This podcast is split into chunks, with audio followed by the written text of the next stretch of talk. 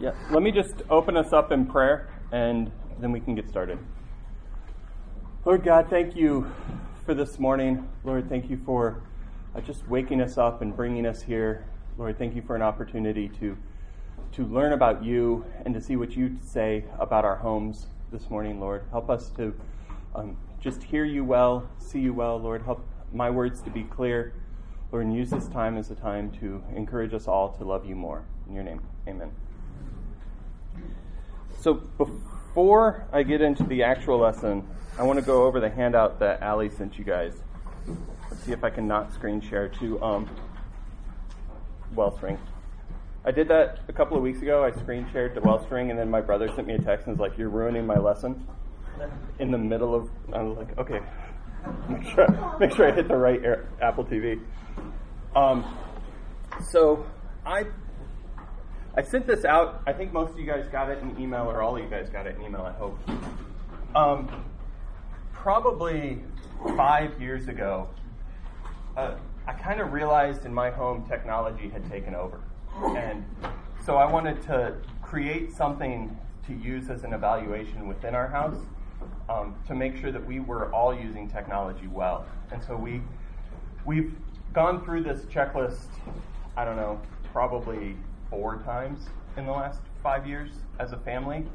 Um, and we've applied it to different things. We've applied it to our use of television, but most of the time we apply it to our use of phones.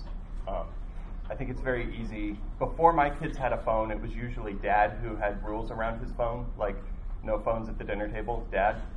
Um, that's still usually the rule. Like, usually it's me that gets reprimanded for that. Um, and and so technology can be good. There are good things about having technology at our grasp, but we need to keep a right perspective on it.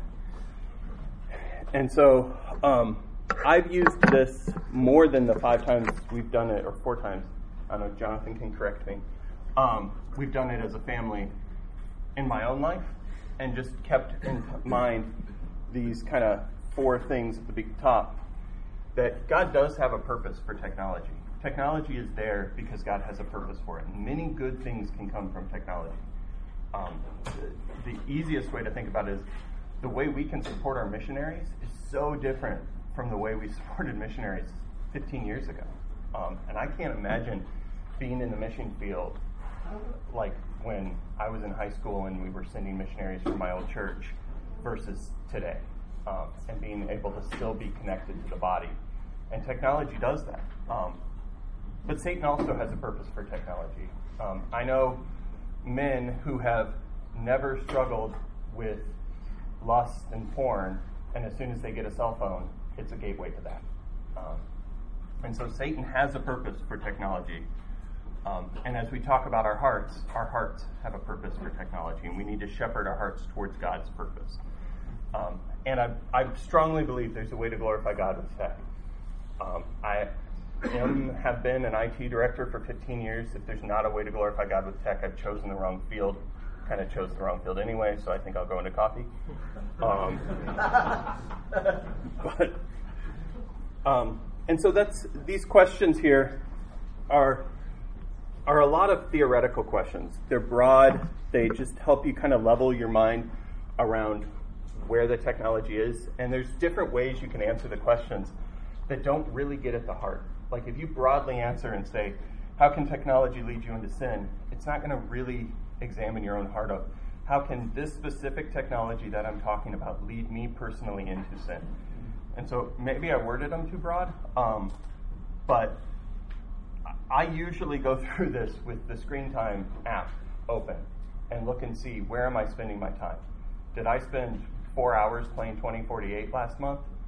No, because I deleted it because the previous month I did. Um, and so, um, and then just thinking about like scanning through your texts and saying, is my are my interactions building people up? Are they tearing people down? Am I doing things with this technology to glorify God? Um, it's pretty enlightening, and it's very helpful when you do this with your kids. I don't know how many of you guys have kids old enough to have phones or that have phones. Um, we've all of our kids have phones, And we've managed that um, probably poorly at first. Um, and, and then working with our kids on how to keep their hearts right as technology has entered our home and entered their lives. Um, this has been helpful. And before, like when I thought, oh, I should do this with Build and go over this with Build, I was like, well, I should probably go over this with my family again so that I don't sound hypocritical because it's probably been a couple years. And so I think it was last week that we went together, went through this together.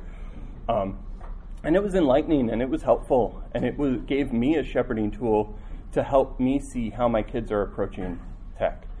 And, um, and for some of them, it was more computer things that they're doing. They, they're more tied to the computer than the cell phone. Um, television. Um, this game, you may have heard of it, called Minecraft, has entered our home. Um, and so just talking through how that has affected them and how um, they can prioritize their time around it has been really helpful. Um, yeah, so I highly recommend just using this as a homework guide. I think it would be helpful. I don't think any of us are immune to allowing technology to take over in ways that it's unhelpful. And so um, that's why I kind of wanted to go over that this morning. So, oops, that's not what I meant to do. The other thing, I just wanted to kind of reset before we get in because, you know, when I, I was talking to Matt York about this, when I said that we were going to um, kind of skip the last build meeting so that people could go to the um, conference here, the TES conference, I didn't think that was going to be that big a deal. But um, I feel like it's been forever since we've been together. I, I kind of feel like I, that was a mistake to do that because um, I've missed these meetings. Uh, I've missed being with you guys. And I think we kind of took ourselves out of a rhythm of just being part of Build. And so, because of that, I'm going to screen share again and go over the God's transformation of man thing one more time. Um, so, we spent three sessions, I think, talking about this. And I just want to remind you as we go over the home how this can affect our way that we shepherd our home. And so before Christ, we were unregenerate. Once we're in heaven, we're completely yellow. Um, and today, we're kind of grayish yellow. Um, like when you highlight ink that hasn't completely dried. Um, that's what we are today. And so we're battling this old man, and we need to be shepherding our hearts to battle this old man. And the, old man exists within the saved people in our home. Um, and the new man exists within the saved people in our home. And the old man exists completely within the unsaved people of our home. And so, as we shepherd our non believing kids or family members, um, we need to think through how we bring the gospel to them. Um, and as we shepherd the saved family members, we need to think through that. And, and in reality, it's not a whole lot different um, because we need to shepherd our kids to be fighting that old man one way or the other. Um, and so that's what we're going to spend some time talking about today. Um, this passage, or this lesson, I don't know if any of you guys have gone through Build before and had this lesson. Um, this lesson has somewhere in the neighborhood of 40 passages. Um, and I don't know how many of you guys know this, but I was homeschooled. Homeschoolers don't read out loud very well, so here you go. Um, but we're going to go through somewhere in the neighborhood of 40 passages today, working from the left side of our Bible to the right, and just see what God's heart is for the home. Um, and in that, we could look at this in multiple ways. We could look at the commands that God has specifically for us as um, leaders of our home. We could look at stories about the home and see specific examples on how God has a heart for the home. Or we could look at the implications of household relationships on our interactions with God. Um, or we could read the Bible from left to right and trace the home all the way through it and check all three of those boxes. And so that's what we're going to do today. Um, I've split up this lesson into three major categories. And so we have basically nine ways that God looks at the home. Um, and in those nine ways, I've split them into three categories because it's easier for me to think in threes. So that's how we're going to go through it. Um, the first category, which is really the broadest stroke and the most amount of scripture, is God's concern for the household as a whole. Um, and then we're going to look at how God has some concern for his glory within the household. And then the last couple are God's concern for gospel centered marriages. And so um, let's just get started. I hope to get done in an hour, so we'll see. Um, so, God's concern for the household as a whole. Um, we're going to look at just an overview of what God's concern is. And so, you guys should have in your handouts um, all of the verses. I'm going to actually likely skip some because I just can't imagine we're going to read all of these passages in an hour. Uh, and so, let's start by looking at the Ten Commandments. And so, let's go to Exodus 20 and start from there.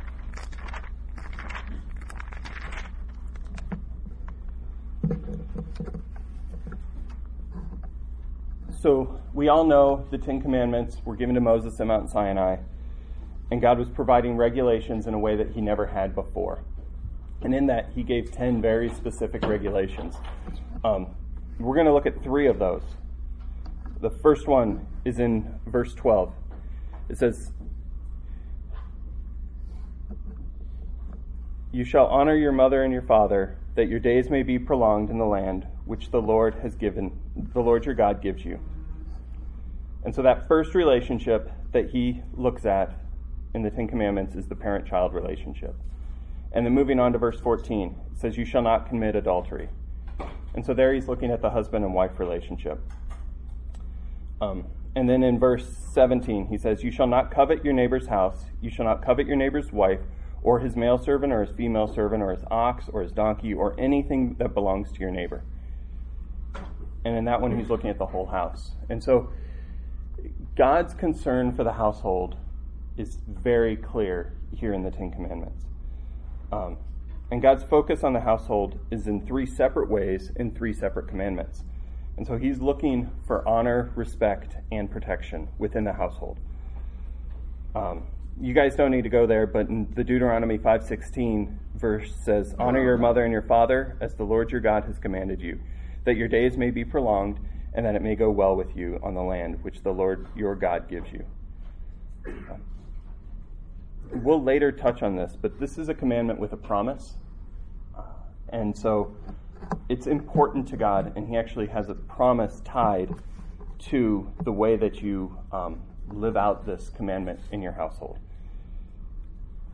So, as we continue to look for God's heart in the household, let's all turn to Deuteronomy 4.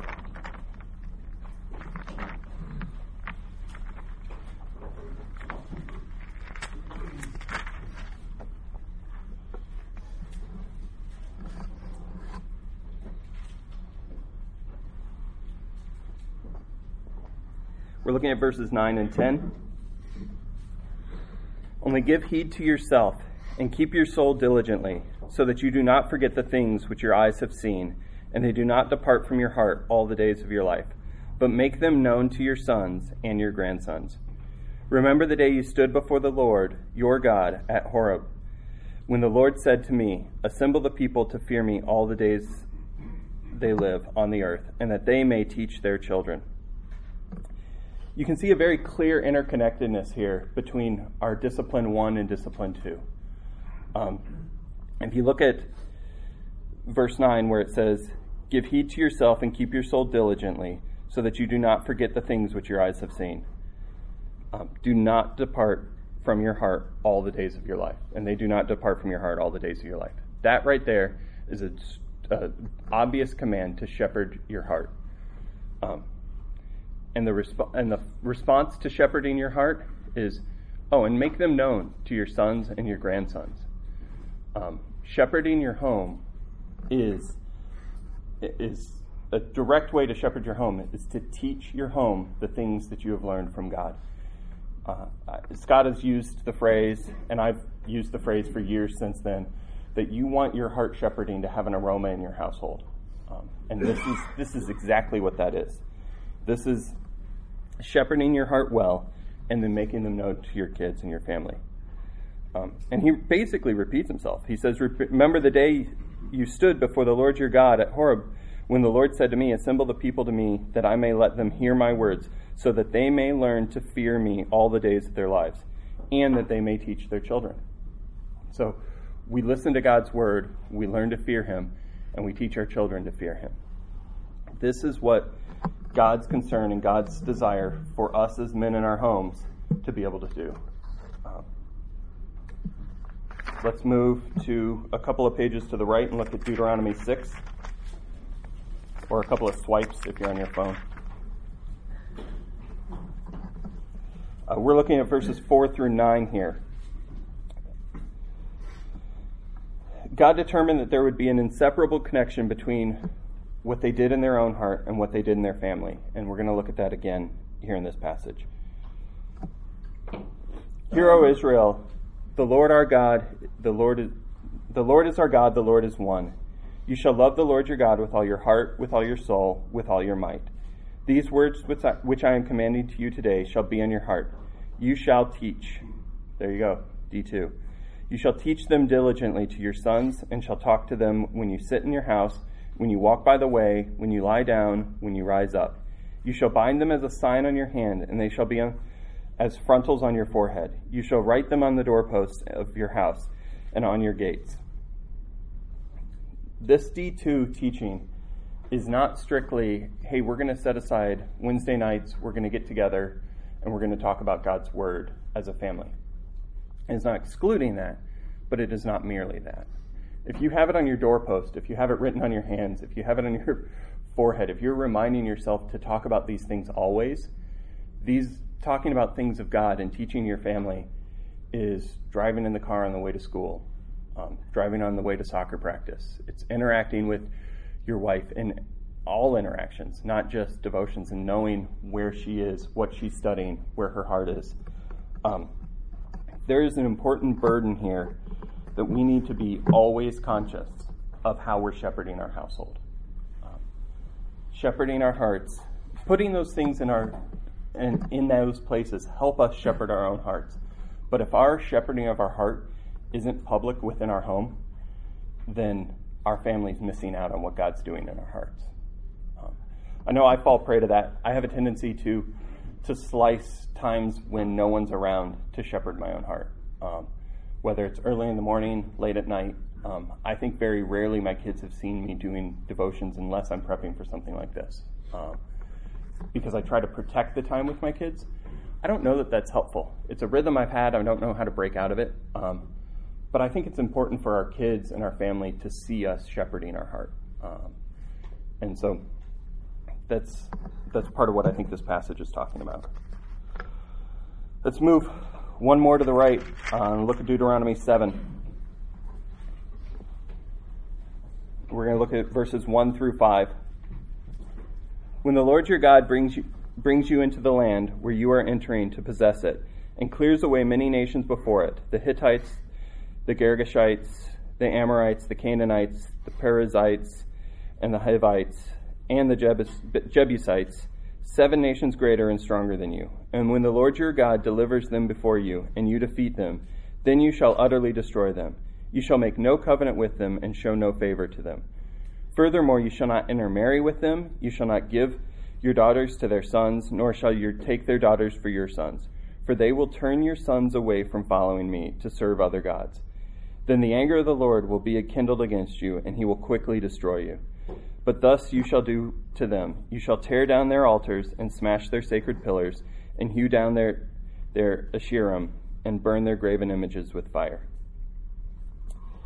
When he says in verse 4 and 3 and 4, you shall not intermarry with them, um, the question is why? Like, this isn't a racist comment.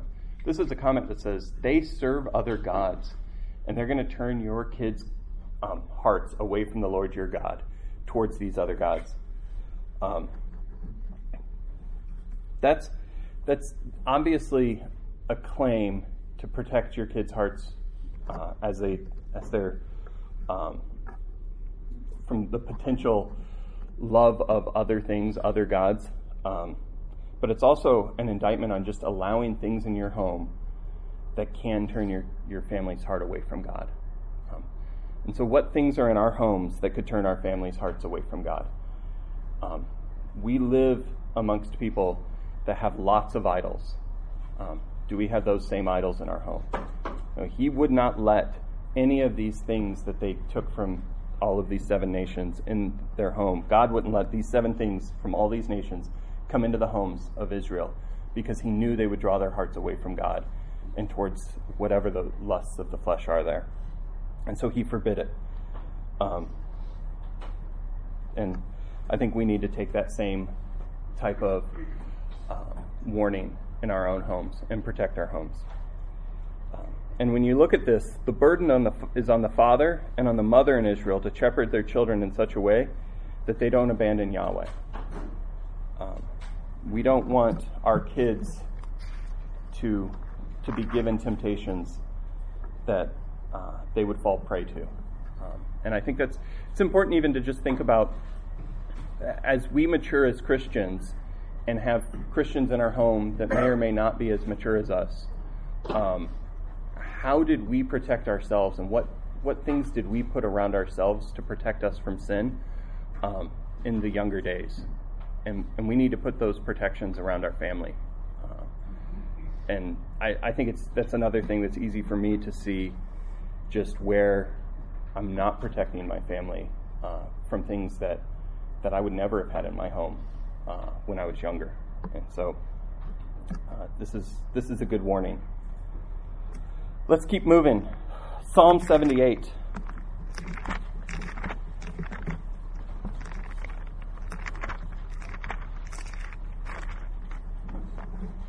At the end of this, if you guys just go home and do sword drills with your family, you should be much better. Um, and if you were raised in a Christian home, you know what sword drills are. Um,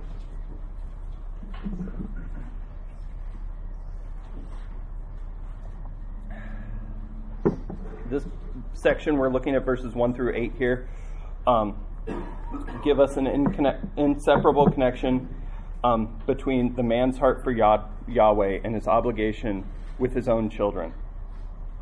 Um, so let's read verses 1 through 8 together. Listen, O my people, to my instruction. Incline your ears to the words of my mouth. I will open my mouth in a parable. I will utter dark sayings of old which we have heard and known, and our fathers have told us. We will not conceal them. What is them?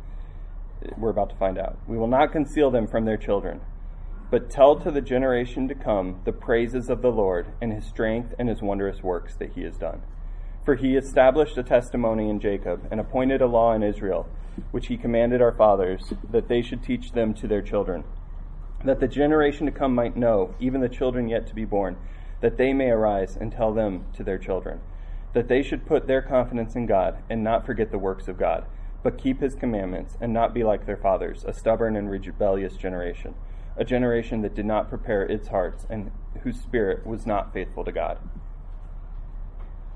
This isn't just teaching our children the statutes of God, but it's teaching our children about God in a way that brings praise.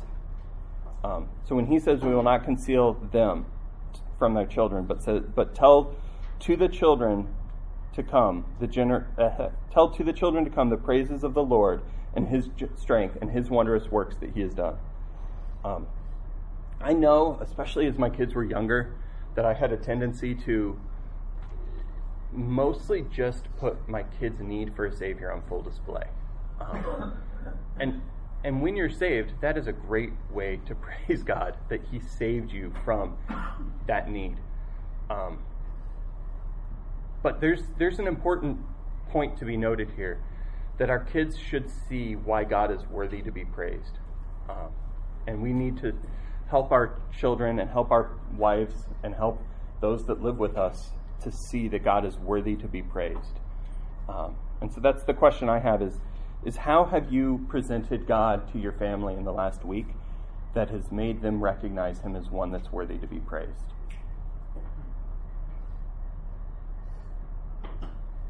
I, I'm not sure how I would answer that. Um, yeah. Can I add to that? Absolutely. Uh, there, uh, says here in verse 7 so that they should set their hope in God and not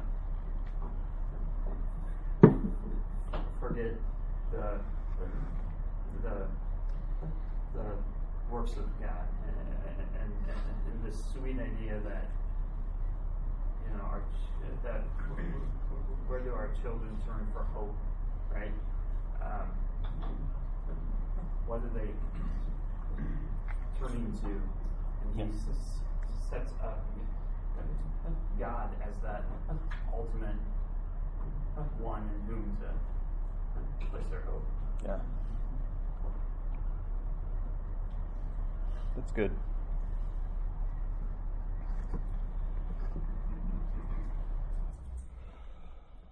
Let's keep moving.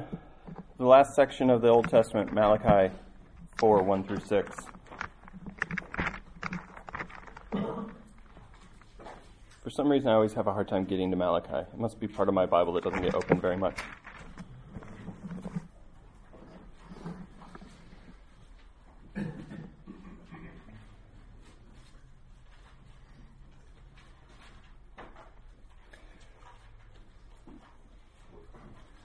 So Malachi, basically all of chapter 4, says, For behold, the day is coming, burning like a furnace, and all burning like a furnace, and all the arrogant and every evildoer will be chaff, and all the day that is coming will set them ablaze, says the Lord of hosts. I'm going to take a break here. Okay, so I roast coffee. It's kind of what we do. Um, when you're roasting coffee, chaff comes off the coffee.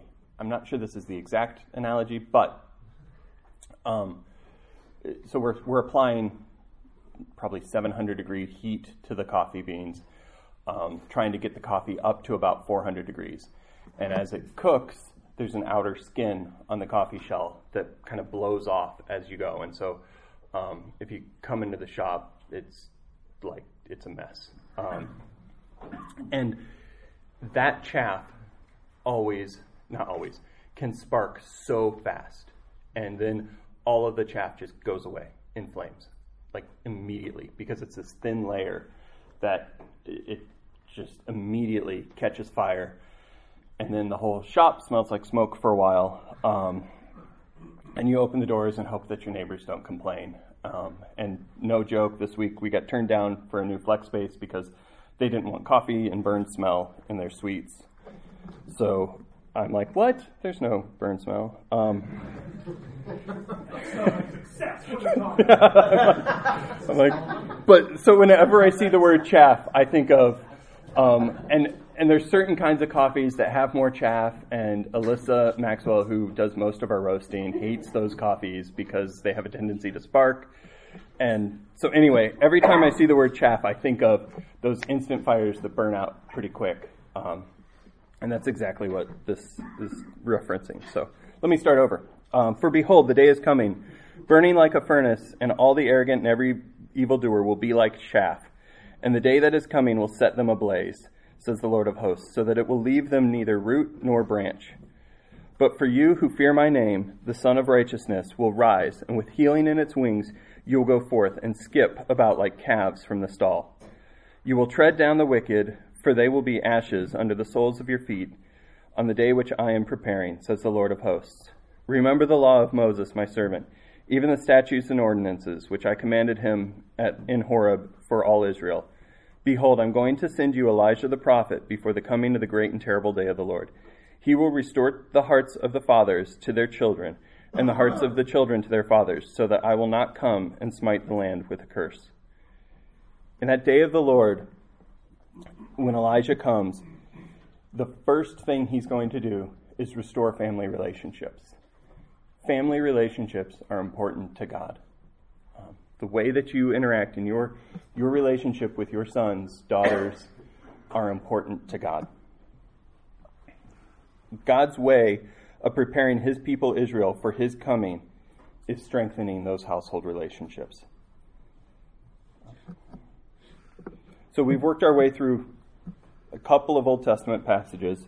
Let's move on to the New Testament. And let's start in Ephesians 6. Um,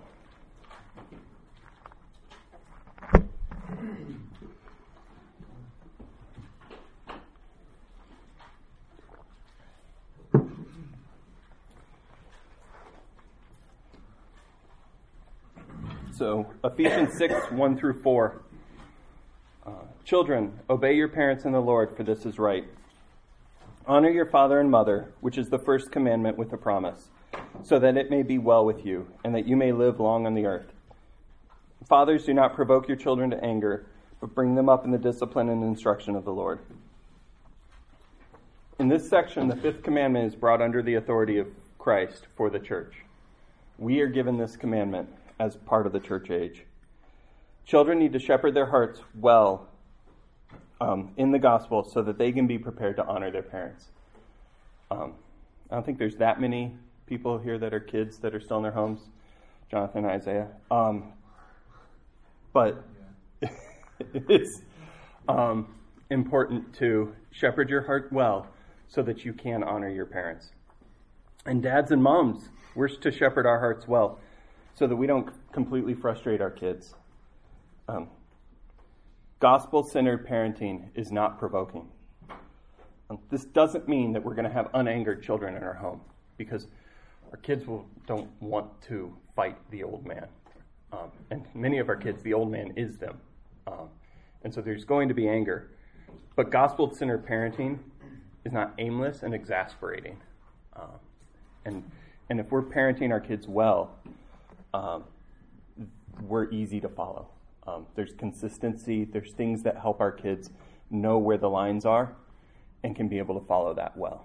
Um, I know in my home, consistency is hard because there's days where I have more patience and can let more things go, and days when I have less patience and let things that I'd never reprimanded my kids for before be stopped. Um, and that's not gospel centered parenting.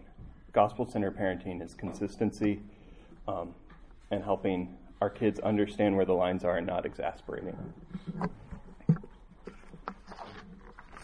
But the point of that is to know that the, God's importance and centrality of the home follows into the New Testament. Um, this isn't an Old Testament thing that we don't need to worry about. Um, this is very important to God. The household relationships are important to God throughout all of Scripture. So let's keep moving. 1 Timothy 3 4 and 5.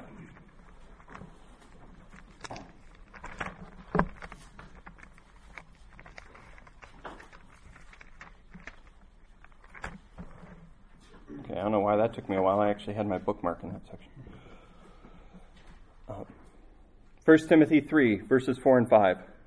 Uh, he must be one who manages his household well. This is speaking of elder qualifications. Um, he must be one who manages his household well, keeping his children under control with all dignity. But if a man does not know how to manage his own household, how will he take care of the church of God? God's design in the church is to have men leading who have trained themselves to oversee their household relationships and who will not play leapfrog over their wives and children as they engage in gospel ministry in the church. Um, you can see there in verse 5 where it says, He doesn't know how to manage his own household, discipline 2. How can he take care of the church of God? Discipline 3. Um, Christ died for the church, and he asks men to lead the church and shepherd their households well um, in light of that. He holds the household relationship in very high regard. So that's our broad view through Scripture. Um, now I want to look at one Old Testament man who grasped God's heart for the household well. Um, let's go back to Joshua.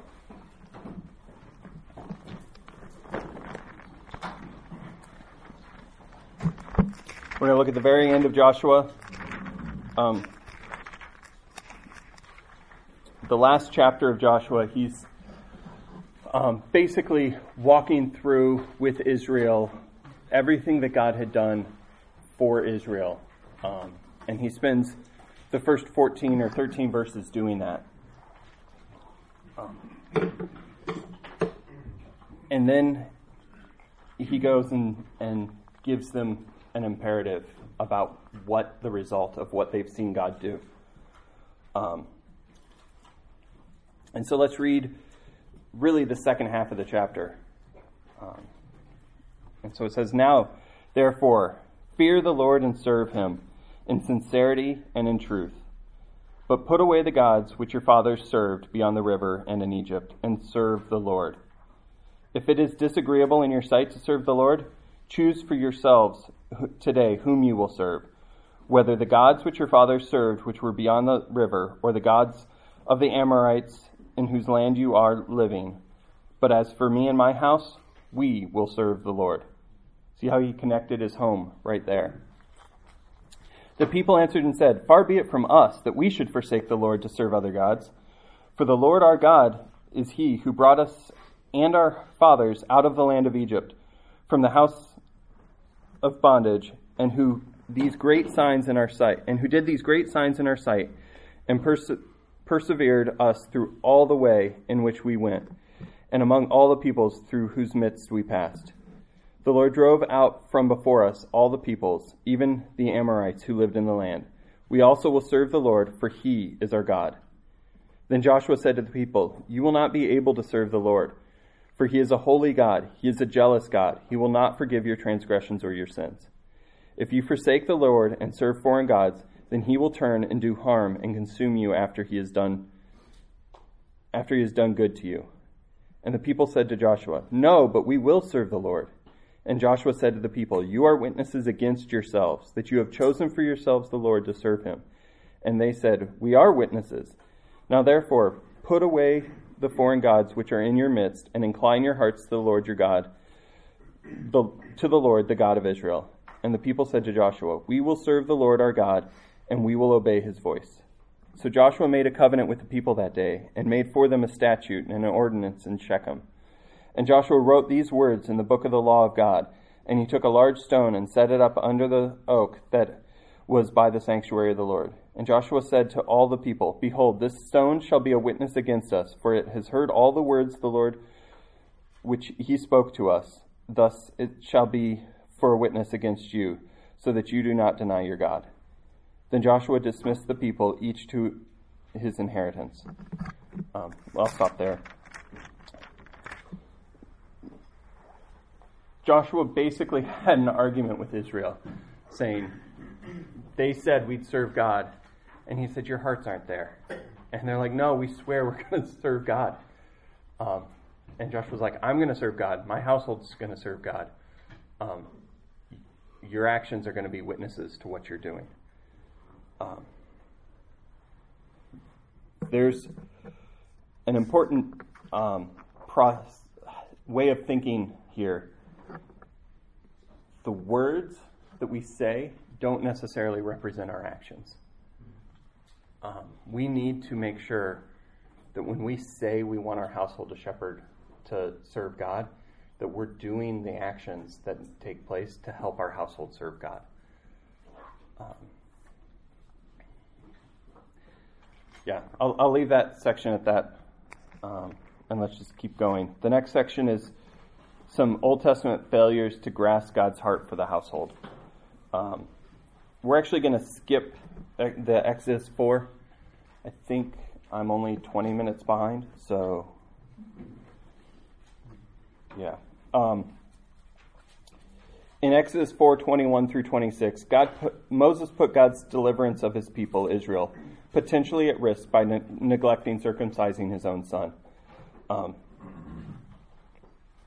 that's a scary place to be when you're not obeying God's word, the effects that can happen. And so we're going to skip that and move on to 1 Samuel. Um, and I want to talk about Eli and his sons. So 1 Samuel chapter 2.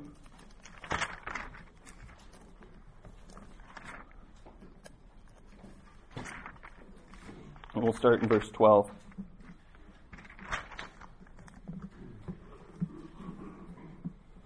So far, I think I've gotten every book right, so that's an improvement over last time. Um, so we're going to look at 12 through 17 of chapter 2. Now the sons of Eli were worthless men. They did not know the Lord. Well, that's quite an indictment. The sons of Eli were worthless men, and they did not know the Lord. And the custom of the priest with the people, they did not know the Lord, and the custom of the priest with the people. When any man was offering a sacrifice, the priest's servants would come while the meat was boiling with a three pronged fork in his hand. Then he would thrust it into the pan or kettle or cauldron or pot. All that the fork brought up, the priest would take for himself. Thus they did in Shiloh to all the Israelites who came there. Also, before they burned the fat, the priest's servants would come and say to the man who was sacrificing, Give the priest meat for roasting, as he will not take boiled meat from you, only raw. But the man said to him, They must surely burn the fat first, and take, take as much as you desire. Then he would say, No, but you will give it to me now, and if not, I will take it by force. Thus the sin of the young man was very great before the Lord, for the, the men despised the offering of the Lord. Um, let's jump ahead to 22 and watch um, Eli rebuke his sons. Now, Eli was very old, and he heard all that his sons were doing to all of Israel, and how they lay with women who served at the doorway at the tent of meetings. And he served, said to them, Why do you do such things? The evil things that I hear from all of these people. No, my sons, for the report is not good which I hear the Lord's people circulating. If one man sin against another, God will mediate for him. But if a man sins against the Lord, who can intercede for him? But they would not listen to the voice of their father, for the Lord desired to put them to death. Um, young ones hear better. These these were these were older sons. Eli was very old. Um, you don't want to wait till your kids are older to start teaching them the ways of the Lord. Um, you need to teach them at a young age. Uh, there's one, um, I guess, comforting truth in here. Is the end of verse 25 they would not listen to the voice of their father, for the Lord desired to put them to death. Um, at the end of the day, God controls the hearts of our family, and He has a plan for them. Um, and so He commands us to shepherd our family well, but He may have a plan different than our desire. Um, that's comforting in that I'm not going to ruin my kid's salvation. Um, but it's troubling in that I can do everything right, and I may have a child who doesn't um, love God. Um, and at the end of the day, we're commanded to teach our children the precepts of the Lord, um, and and He will do what He wills. And so here's God talking to Eli. He says, "Why do you kick at my sacrifice?" We're at 29, um, and at my offering, which I have commanded in my dwelling. You honor your sons above me by making yourselves fat with the choicest of every offering.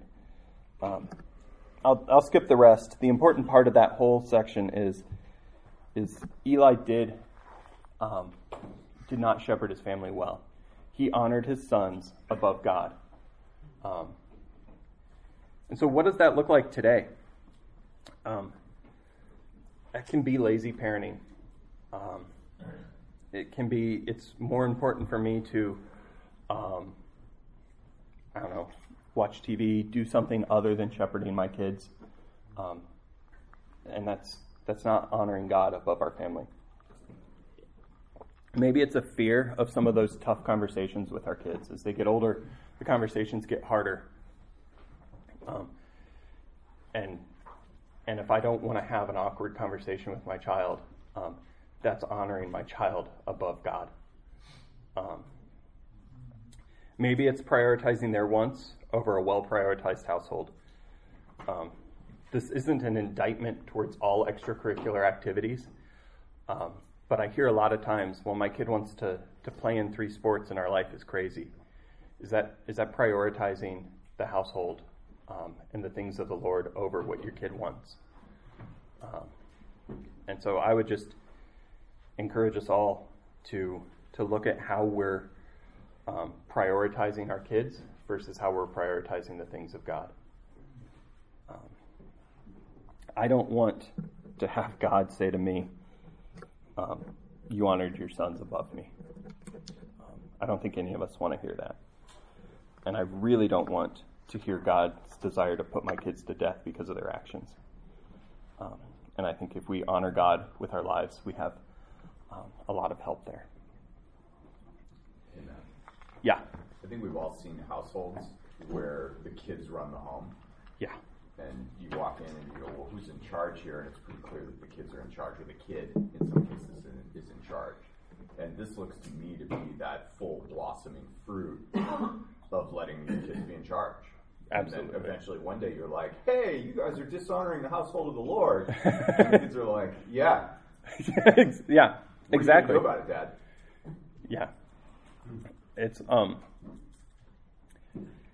Yeah, I know. I was talking to someone recently who's exactly my age and has kids about ten years younger than mine, and I'm so glad I'm not in that stage of life anymore. Um, so many of you guys have kids that are ten years younger than mine. Um, that is exhausting. It is exhausting to be on all the time um, and constantly being consistent with your kids and with your household. Um, it it's it's so important. Um, if if I were to do some things over, I know I would have prioritized work lower um, during some of those vital years because it's so important to be there for your wife to support her well. Um, it's so important to be there for your kids to support them well. Um, and there's just so many things you can do to help control your house. Um, it, it's easy to come home exhausted from a long day after a long commute and just need 20 minutes or an hour or three hours to get back into the mode. And, um, and your kids will be running your house. Um, you have to come in and be the leader of your homes. Uh, yeah, thanks, John. That's helpful. 1 Samuel 7. Actually, you know what? I'm going to skip this as well. Um, we're going to never get done if I don't skip that one. Let's go um, to 2 Samuel 7 and talk a little bit about David. This is a story that's incredibly familiar. Um,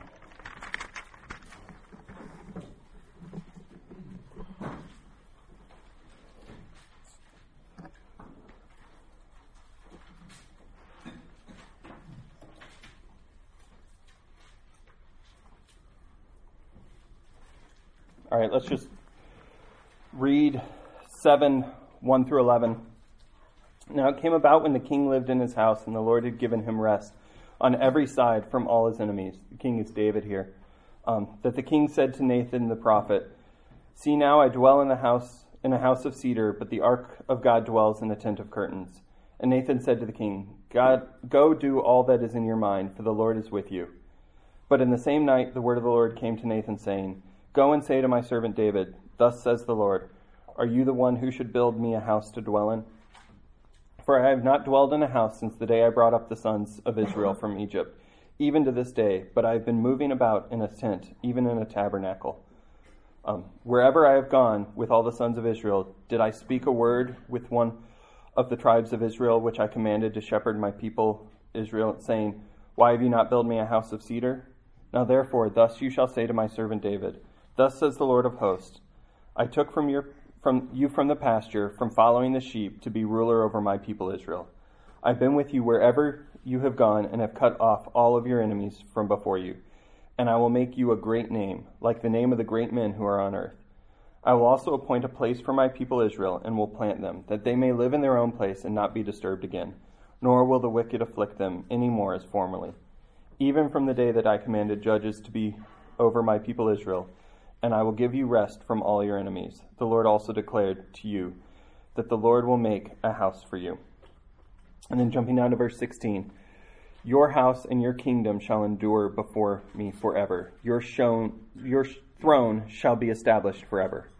And then 18. Then David the king went in and sat before the Lord, and he said, Who am I, O Lord God, and what is my house, that you have brought me this far? And then we jump four chapters later to chapter 11. And where is David's heart turned? Um, 1126. Well, okay, so we I'm skipping a lot, but you know where David's heart turned, right? You remember him staying home from his duties, watching Bathsheba, bringing her into his home, impregnating her, and then he came and killed Uriah. And now the wife of Uriah heard that Uriah, her husband, was dead, and she mourned for her husband. And when the time of mourning was over, David sent and brought her to his house, and she became his wife. And then she bore him a son. But the thing that David had done was evil in the sight of the Lord. David turned from an honoring of his home and wanting his home to honor God to having his household relationship destroy his legacy in many ways. Um, and so God talks to him later. I'll just read it, chapter 12. Why have you despised the word of the Lord by doing evil in his sight? You have struck down Uriah the Hittite with the sword, have taken his wife to be your wife, ki- have killed him with the sword of the sons of Ammon, and now therefore the sword shall never depart from your house, because you have despised me and have taken the wife of Uriah the Hittite to be your wife. Thus says the Lord Behold, I will raise up evil against you from your own household. Um, one man's neglect of his household impacted an entire nation for generations. If God promise, if God's promises promises this concerning your household, what is your responsibility with your in your household, and what is your neglect? What happens if you neglect it? Um, things that you neglect in your household will impact things, will impact your family for generations to come. Um, and and David was an example of this. He he had a moment of sin turned devastating, um, and he was unable to build the house of the Lord. If you know the whole story, um, on his watch, God took that from him, um, and so the importance of putting our household relationships as a priority just continues to be reinforced throughout this. Um, 1 Kings 11, I'm going to skip that one as well. Um, this discusses King Solomon. He may not have had the right priority for his household. Um, he may have had um, a few wives.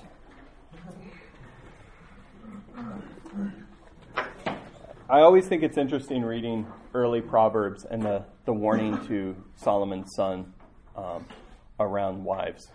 Uh, I just think that's it's interesting to see a man who just falls towards his temptation area of temptation so much, just warning his kid, "Don't do what I did." Um, and so he didn't take that. He didn't take his household seriously, and it had a huge effect. Um, you guys can go ahead and read that on your own. Um, and so the next section is God's concern for his glory within a household. So this one we're going to go back to Deuteronomy 6 and just peek at some of the ease at which God is forgotten within a household.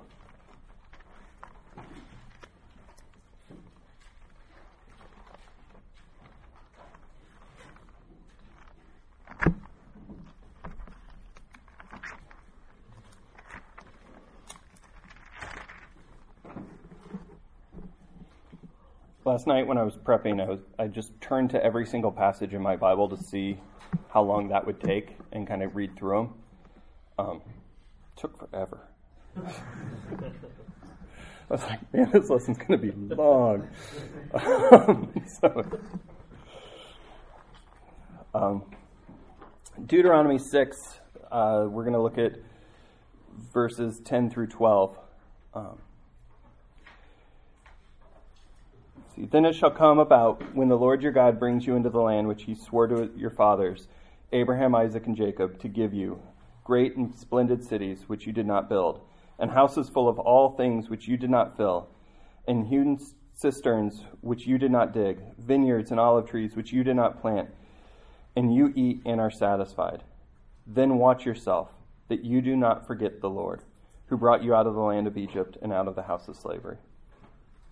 Um, and then skipping over a couple pages to chapter 8, we're going to look at verse 10 through 20. When you have eaten and are satisfied, you shall bless the Lord your God for the good which he has given you. Beware that you do not forget the Lord your God by not keeping his commandments and his ordinances and his statutes, which I am commanding you today. Otherwise, when you have eaten and are satisfied, and have built good houses and lived in them, and when your herds and your flocks multiply, and your silver and gold multiply, and all that you have multiplies, then your heart will become proud, and you will forget, forget the Lord your God, who brought you out of the land of Egypt and out of the house of slavery. Um, I'm going to stop there. This is an indictment about when you have everything you need, it's easy to forget God. Um, the counter, it's, it's very easy when you're not sure where your next meal is going to come from um, to be very reliant on God. Um, I know there's been times in my life where I wasn't quite sure how this bill was going to get paid or that bill was going to get paid. There was a lot of prayer in those moments.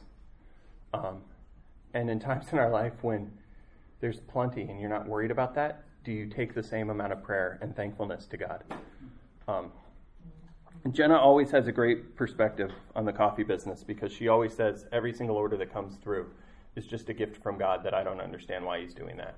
Um, and that perspective on just remembering um, that that everything we have is a gift from God, and these are these are stern warnings um, that we will start calling ourselves as the ones that earned all this.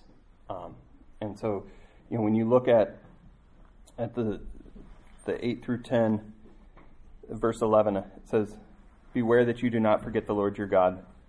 Um, and then later it says, "Then your heart will become proud, and you will forget the Lord your God."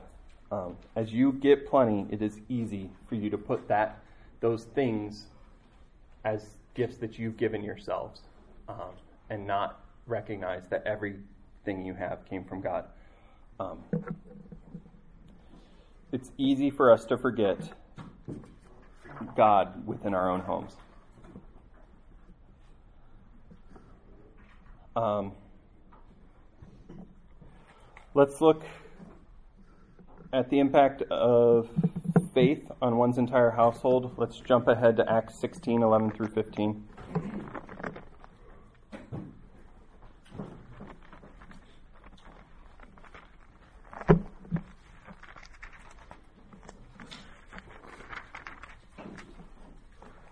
As you're turning there, um, I'll just touch on what the Acts 10 passage says. Um, it's when Cornelius, the centurion, um, brings Peter into his home, and his entire household is saved because of that. Um, and there's an importance in one man who has a love for God and is trying to shepherd his house, the impact the, that can have in the home. And we're going to look at that a, a little bit here. Um, in Acts 16, we're going to start in verse 11. Um, So, putting out to sea from Troas, we ran a straight course to Samothrace, sure, and on the day following to Neapolis, and from there Philippi, which is a leading city of the district of Macedonia, a Roman colony. And we were staying in the city for some days. And on the Sabbath day, we went outside the gate to a riverside where we were supposed to supposing that there would be a place of prayer, and we sat down and began speaking to the women who had assembled.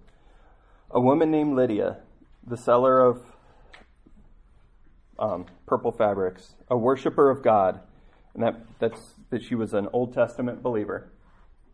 A worshiper of God was listening, and the Lord opened her heart to respond to the things spoken by Paul. And so that's the New Testament faith that Jesus was the Messiah. And when she and her when she and her household had been baptized, um, she urged us, saying, If you had judged me to be faithful to the Lord, come into my house and stay. And she pre- prevailed upon us. Lydia was an Old Testament believer, and the Lord opened her heart to believe in Jesus, and her whole house was baptized.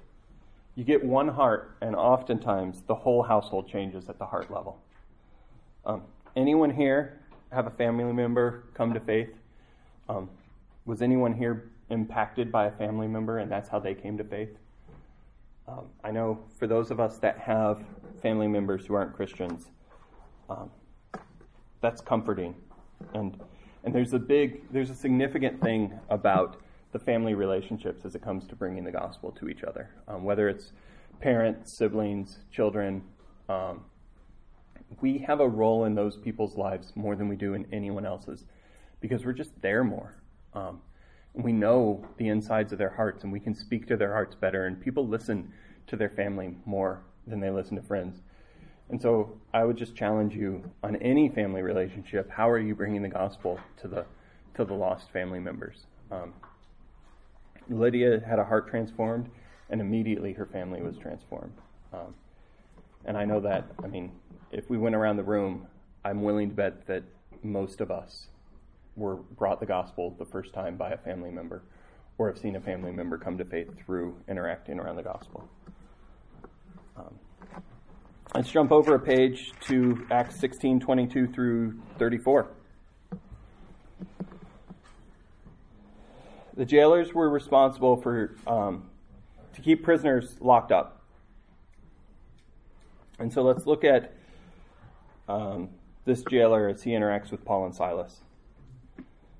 Um, the crowd rose up together against them, Paul and Silas, and the chief magistrates tore their robes off of them and proceeded to order them to be beaten with rods. And when they had struck them down with many blows, they threw them into a prison, commanding the jailer to guard them securely. And he, having received such command, threw them into the inner prison and fastened their feet in stocks.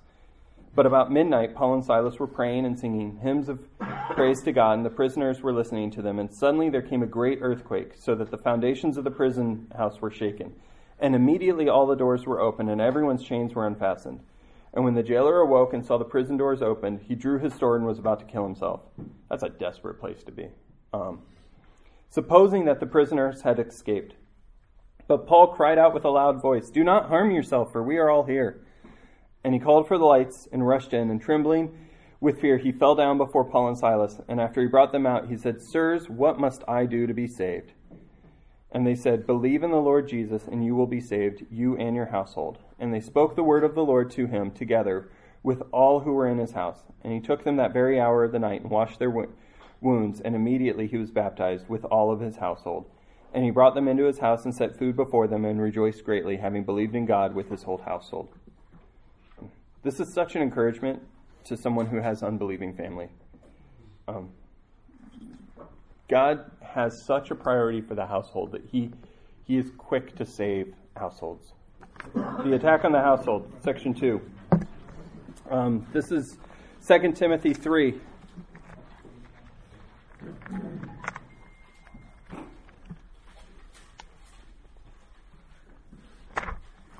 So we've we've spent a lot of time talking about um, God's heart for the household, and we know that if God has a strong desire for the household, then Satan is going to attack it. It's just inevitable. Um, we should never be surprised that if, if this is a central point of God's desire for those for us to have an impact on our homes, that it's also going to be a battleground. Um, and so, looking at the first nine verses of chapter three, let's read through it. Um, we're in 2 Timothy chapter three. But realize this that in the last days difficult times will come. For men will be lovers of self, lovers of money, boastful, arrogant, revilers, disobedient to parents, ungrateful, unholy, unloving, irreconcilable, malicious gossips, without self control, brutal, haters of good, treacherous, reckless, conceited, lovers of pleasure rather than lovers of God, holding to a form of godliness, although they have denied its power. Avoid such men as these, for among them are those who enter into households and captivate weak women weighed down with sins. Led on by various impulses, always learning and never able to come to the knowledge of the truth. But Jannes and Jambres um, opposed Moses, so these men also opposed the truth. Men of depraved mind, rejected it in regard to the faith, but they will not make further progress, for their folly will be obvious to all, just as Jannes and Jambres' folly was also. Um, evidently, the women in these homes um, were weak. They didn't know how the gospel addressed their sin or its impulses. Um, they weren't equipped well to know how to deal with the sin, with sin and desires. They were always learning something, but evidently it wasn't learning from God's word that impacted their heart. Um, where are the men? Where are the leaders in these homes? How are they shepherding their spouses? Um, what is your wife reading? Um, what's impacting her heart? How do you participate? How do you prioritize their participation in the church um, to protect them against people that could lead them astray? Um, what's their involvement in Wellspring? Uh, there was a period where Jenna and I had a hard time making it for both of us to go to small group consistently. And every week when we decided who was going to stay home with the kids versus who was going to go to small group, I looked at my week and looked at where I was shepherding my heart and where I was involved in other ministries and said, you know what? My wife has been involved in less ministry than me. It's her turn to go to small group. And she went to small group more than I did. Um, this was back when we were in Shag small group. So sorry, Shag. Um, but it was it was a it was a management of strategizing. Like, how do I make sure that that my spouse is getting as much care for her heart as I was. And I was involved in Build, and Wellspring didn't exist, and it was a time to, to say this is how I prioritize my wife's um, just living out D3. Um, and I would encourage you guys to take um, take a look at how you're prioritizing just the way your wife um, and kids are getting their heart shepherded. Um, and for you, those of you that aren't married, I should have touched on this a lot earlier. Like most people have roommates, most people have family. Like it's important to think about this in the context which you live.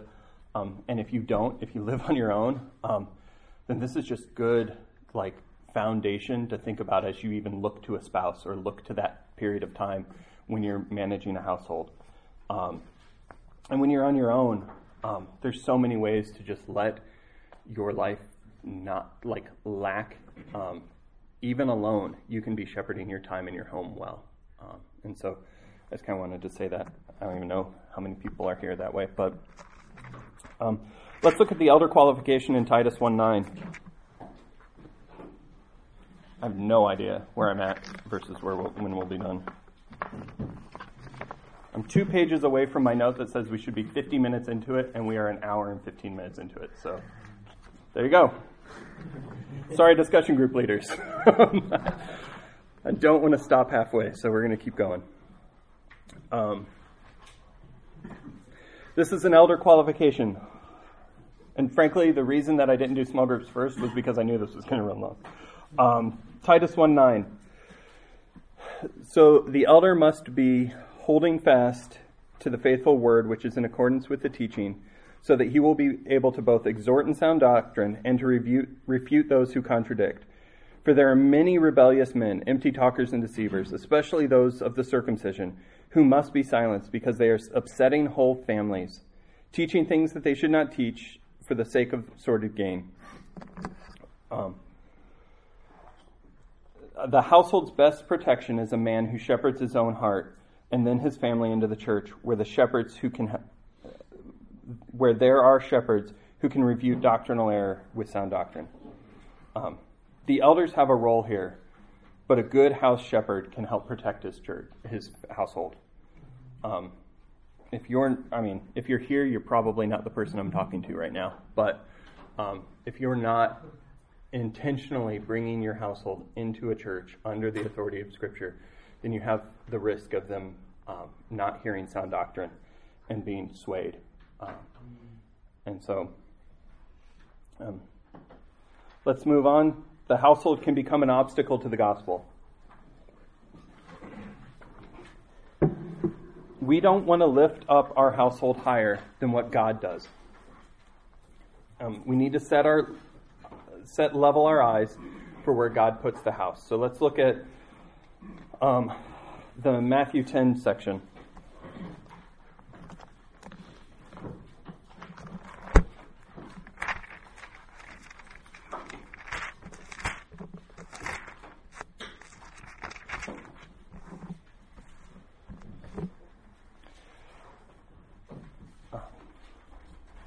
verses 34 through 39. Do not think that I came to bring peace on earth. I did not come to bring peace on earth, but a sword. For I came to set a man against his father, and a daughter against her mother, and a daughter in law against her mother in law, and a man's enemies will be the members of his household. For he who loves a father more than me, he is not worthy of me. Um, we talked about that briefly with the, the sons um, being a priority over God. Um, the family is not the apex of God's redemptive plan.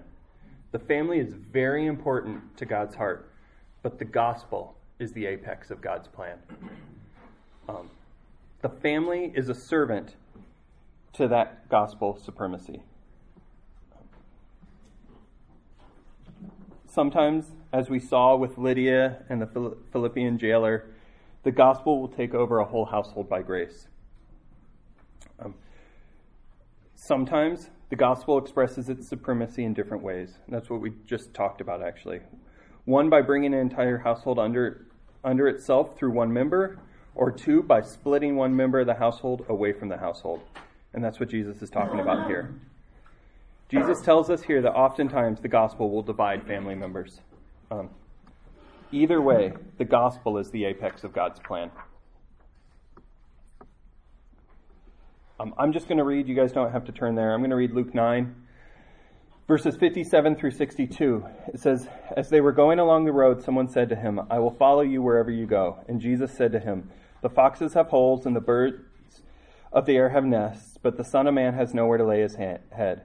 And he said to another, Follow me. But he said, Lord, permit me first to go and bury my father. But he said to him, Allow the dead to bury their own dead, but as for you, go and proclaim everywhere the kingdom of God. Another also said, I will follow you, Lord, but first permit me to say goodbye to those who are at my home. And Jesus said to them, No one, after putting his hand to the plow and looking back, is fit for the kingdom of God. This section reminds me of the rich young ruler, where God looked straight at a man's heart and recognized that he had prioritized his home over the gospel. Um, Jesus saw that in this in these two circumstances, um, the the men had put family over the gospel. And he said, "This you're not fit for the kingdom." Um, one more, Mark three. I'm going to read a few verses from there. Um, actually, I'm just going to skip that. I think I've driven this point home. Um, the last section is God's concern for a gospel centered marriage. Um, and the first point there is leading a wife requires a strong grasp of the gospel. Um, so let's look at Ephesians 5 25 through 33.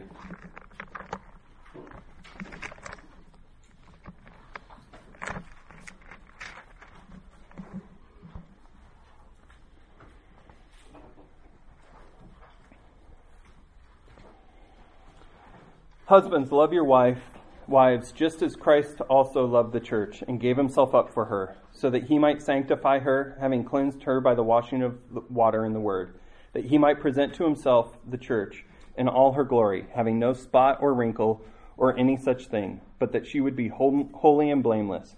So husbands also ought also to love their own wives as their own bodies. He who loves his wife loves himself, for no one ever hated his own flesh, but nourishes and cherishes it, just as Christ also does the church, because we are members of his body. For this reason, a man shall leave his father and mother and be joined to his wife and the two shall become one flesh. This mystery is great, but I am speaking with reference to Christ and the church. Nevertheless, each individual among you also is to love his own wife even as himself, and the wife must see to it that she respects her husband. Men or husbands must spend the rest of their life developing a solid grasp on how Jesus loved the church. That's discipline one. When we do that, we know how to love our wives. Um, if we don't know how to lo- how Christ loved the church, we're not going to know how to follow this example. And so we need to dedicate our lives to an understanding of Christ and a, and a love for Christ as he um, as he laid his life down for the church. Um, and the second half of that, we have to have a solid grasp on the church, on the oneness of the church and the body of, with Christ. The husband must shepherd his heart with the doctrine of the church because marriage isn't merely about marriage, but the relationship between Jesus and the church. If the body of Christ in the gospel is an afterthought to the man, his love for his wife will be stunted. Um, this is actually where D3 affects our D2. If we understand Christ and the church, then we'll be able to um, to love our family well. And I was thinking about this. I think last time I mentioned how a lot of our, our D3 activities feed our shepherding of our own hearts and our shepherding of our church.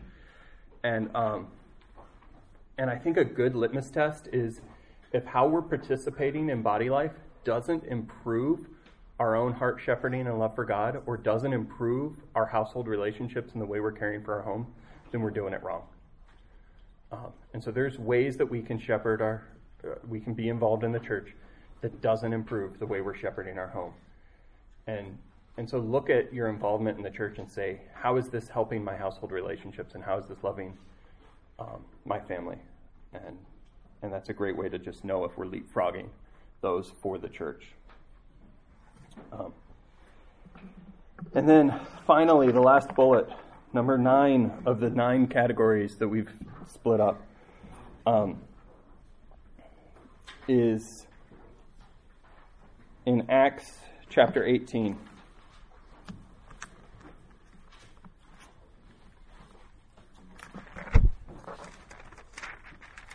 We're going to kind of bounce around here. Um, and so verses 1 through 3.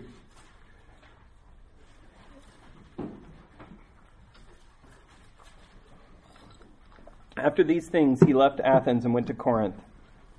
And he found a, a Jew named Aquila, a native of Pontus, having recently come from Italy, and his wife Priscilla.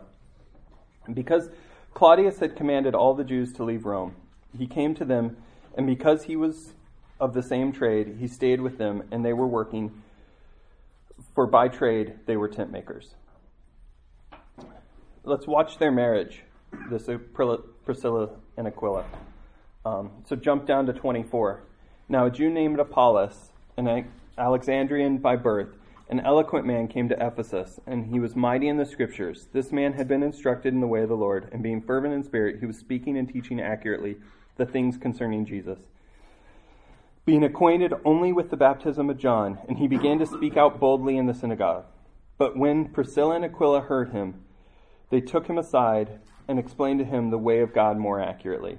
And when he wanted to go across Achaia, Achaia, the brethren encouraged him and wrote to the disciples to welcome him. And when he had arrived, he greatly helped those who had believed through grace. For he powerfully refuted, refuted the Jews in public, demonstrating by the scriptures that Jesus was the Christ.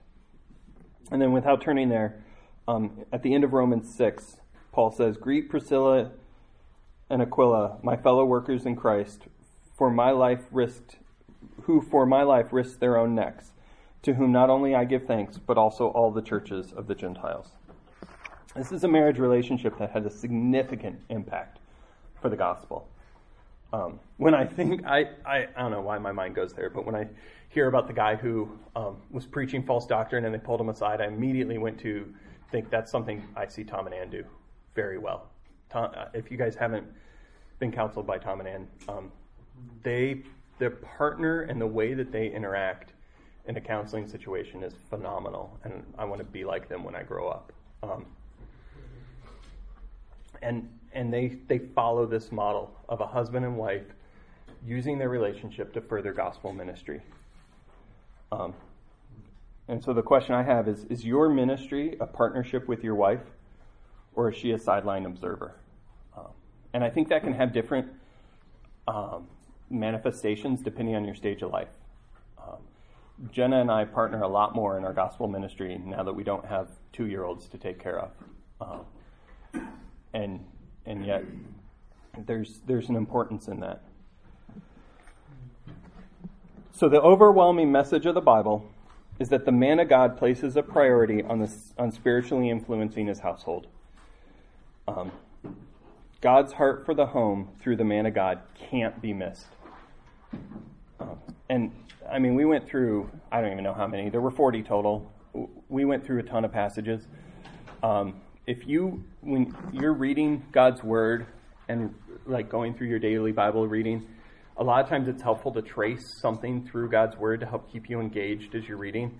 If you trace family relationships um, and God's heart for marriage and those family relationships, it, it it'll take forever because it's just everywhere in Scripture.